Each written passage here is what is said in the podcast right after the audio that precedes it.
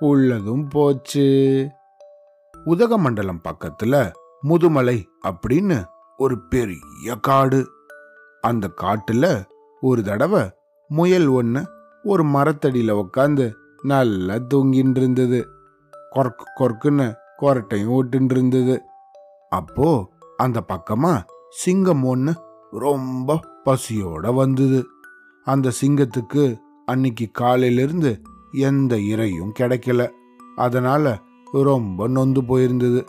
மத்தியான நேரம் வேற ஆயிடுச்சு. வெயில் அடிச்சதால இந்த சிங்கத்துக்கு இன்னும் பசி வந்துருச்சு. பசி கூட கொஞ்சம் கோவமும் இருந்துச்சு அதுக்கு. அப்படியே பொறுமையா நடந்து வந்துட்டு இருக்கும்போது ஒரு மரத்தடியில இந்த தூங்கிட்டு இருந்த முயலை பார்த்தது. ஆஹா நல்ல வேலை ஒரு முயல் கிடைச்சது. இதை இப்ப நம்ம சாப்பிட்டு நம்மளோட பசியை தீர்த்துக்கலாம் அப்படின்னு நினைச்சு பொறுமையா அந்த முயலை நோக்கி நடந்து போச்சு.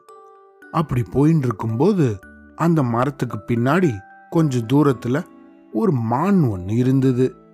அடடா ஒரு புள்ளிமான் வந்திருக்கே. இதை சாப்பிட்டா நம்ம இன்னும் ஒரு வாரத்துக்கு சாப்பிட தேவையில்லையே அப்படின்னு நினைச்சு அந்த மானை சாப்பிட்டுடலாம் அப்படின்னு அது ஆசைப்பட்டது.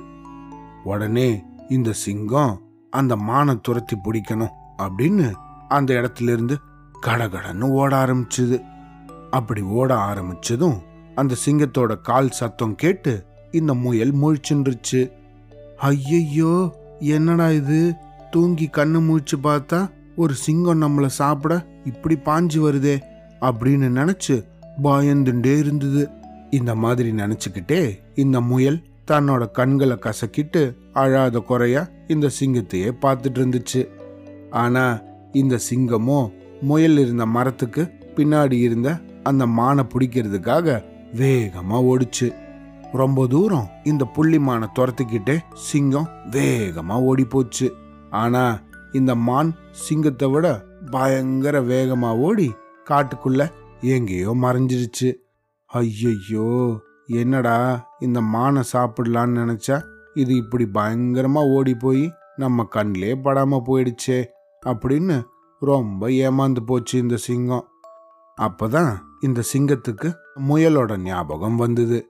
அப்பாடா நல்ல வேளை அந்த முயலையாவது போய் சாப்பிடலாம் அப்படின்னு முயல் தூங்கிட்டு இருந்த அந்த மரத்துக்கிட்ட வந்துச்சு.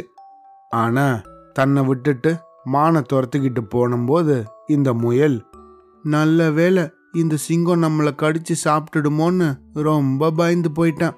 இப்போ அதுக்கிட்ட இனிமேல் மாட்டிக்காம நம்மளோட பொந்துல போய் ஒளிஞ்சுக்க வேண்டியதுதான் அப்படின்னு நினச்சி அதோட பொந்துல போய் அது ஒளிஞ்சுக்குச்சு. ரொம்ப நேரம் நடந்து பொறுமையா அந்த முயல் தூங்கிக்கிட்டு இருந்த மரத்துக்கிட்ட சிங்கம் வந்து சேர்ந்தது. அங்க திரும்பி வந்த சிங்கம் முயல் இல்லாததை பார்த்து ரொம்ப ஏமாந்து போச்சு. இது என்னடா இது? முதுமலக்காரனுக்கு வந்த சோதனை. ஒழுங்கா இந்த முயல் இங்கே இருந்தபோதே அதை சாப்பிட்ருக்கணும் இப்போ நமக்கு அந்த முயலும் இல்லை இந்த மானும் இல்லை. கைக்கு கிடைச்சதை விட்டுட்டு பேராசையால் உள்ளதையும் இழந்துட்டேனே அப்படின்னு தன்னை தானே நொந்துண்டு தன்னோட குகையை பார்க்க பொறுமையாக நடந்து போச்சு. இந்த கதையிலேருந்து நம்ம என்ன தெரிஞ்சுக்கணும்?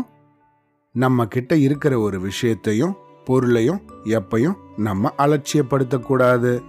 நம்ம கிட்ட இருக்கிறத விட்டுட்டு இல்லாத ஒன்று நினைச்சு வருத்தப்படக்கூடாது. சரியா? அவ்வளோதான்.